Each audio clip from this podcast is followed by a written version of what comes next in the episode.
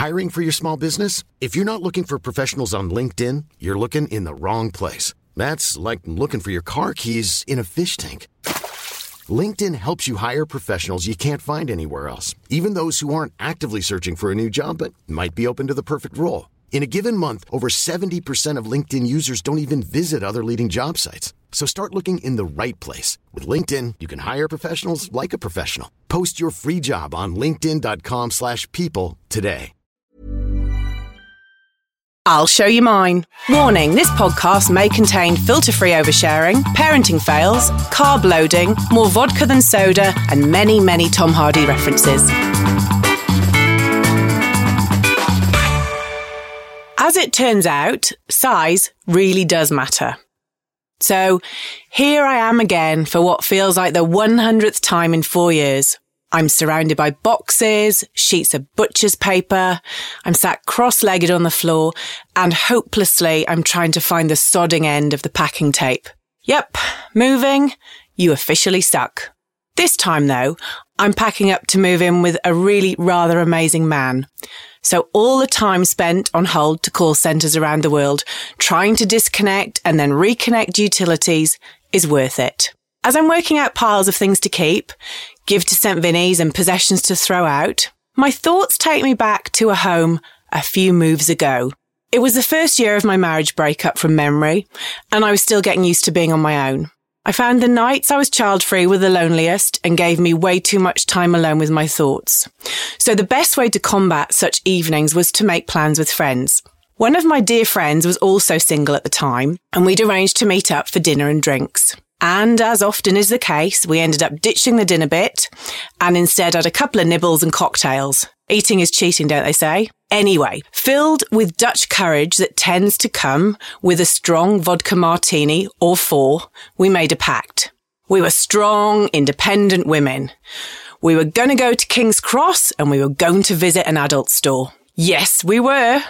Move over Samantha from Sex and the City. I mean, who needed a man after all? As it turns out, you actually only need a pack of AAA batteries fresh off the King's Cross strip and giddy from the neon lights and full of bravado.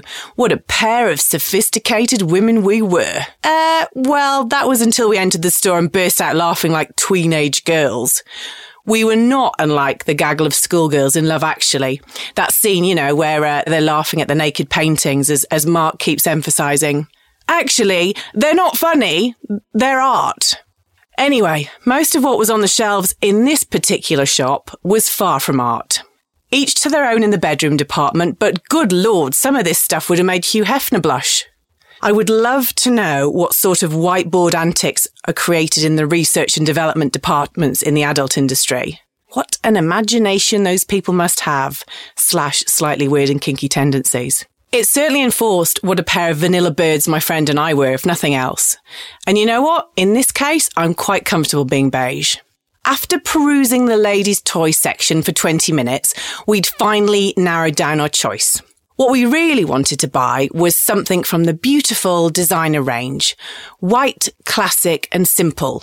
These toys could easily have doubled up as a cordless mouse and honestly would not have looked out of place in the Apple store. What we came out with looked more like a stormtrooper in drag. Bright purple plastic with this kind of mid pearl section that apparently rotated and flashing lights. More Mardi Gras than Mac accessory. But as we were on a budget and had already spent a mozza on martinis, we didn't have much choice. Now, making any purchase intoxicated isn't wise. Making a purchase where there is no refund option is really stupid. Now, as you can imagine, this isn't really a try before you buy product. So, in the cold light of day, looking at my purchase on the kitchen table, I realised my eyes, so to speak, were a bit too big for my belly. And I certainly couldn't eat a whole one. In short, I may have misjudged the size of the matter. Keith, as I called him, turned out to be a bit of a dud. As his hobbies and interests were rather limited, I mean, he didn't want to go for dinner, walk on the beach, watch Downton Abbey on the sofa, our time together was short lived. Before I knew it, he was languishing alongside a once used orange yoga mat and a half finished scarf I was knitting. Again, it was time to move. Packed up, I was excited about the new home we were moving into. I was up early and I was full of caffeine and in my most comfy activewear, I was ready to roll. My car was filling up with plants and other delicate items as the three removalists were doing the hard yards moving all the heavy boxes. I don't remember the, the names of the lovely men that were moving me. They were all from the Middle East. I do remember that. The chap in charge spoke broken English and the other two no English at all. So the morning had been spent with me doing over the top smiles, head nods and putting my two thumbs up. I mean, God, they must have thought I was a former wiggle. I did the other thing we tend to do when we don't share a common language. I just said things slowly and loudly in English. Anyway, we reach that point three hours in where you're a complete hot mess and you are testing your deodorant to its limits.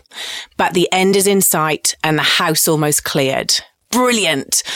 Full of the joys of spring and one more coffee. I was bounding around, excited about the new place I was moving into. At that moment, the boss removalist came out to my car to tell me I'd left a few things in the bedroom. I bounded in all Tigger-like to see the orange yoga mat, half knitted scarf, and Keith on the floorboard where my bed once was.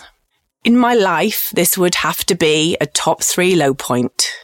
Where were my ruby red slippers to click me out of the room, or Clark Kent's alter ego to swoop in and rescue me from the most shameful of shameful moments?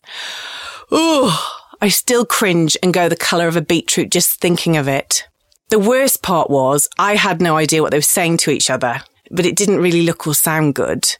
And with the language barrier, I couldn't even lie and say it was a secret Santa gift from a friend. I'd like to think they mistook Keith for a Star Wars collector's item, but I'm pretty sure they didn't. The best bit was, though, not only did I have to deal with that immediate awkward 10 minutes in the unit with them, we also then had to spend another three hours together while they unpacked me at the other end. Oh, what a day. The moral of the story, if there is one, always clean under your bed and try wherever possible to save up for the incognito apple variety and not the Star Wars Mardi Gras edition. Thanks for coming. If you'd like more, be sure to subscribe. Visit me at catherinemahoney.com or check me out on socials at Catherine Mahoney.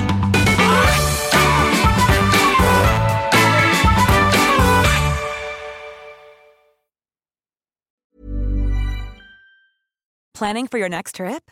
Elevate your travel style with Quince. Quince has all the jet setting essentials you'll want for your next getaway, like European linen, premium luggage options, buttery soft Italian leather bags, and so much more. And is all priced at 50 to 80% less than similar brands.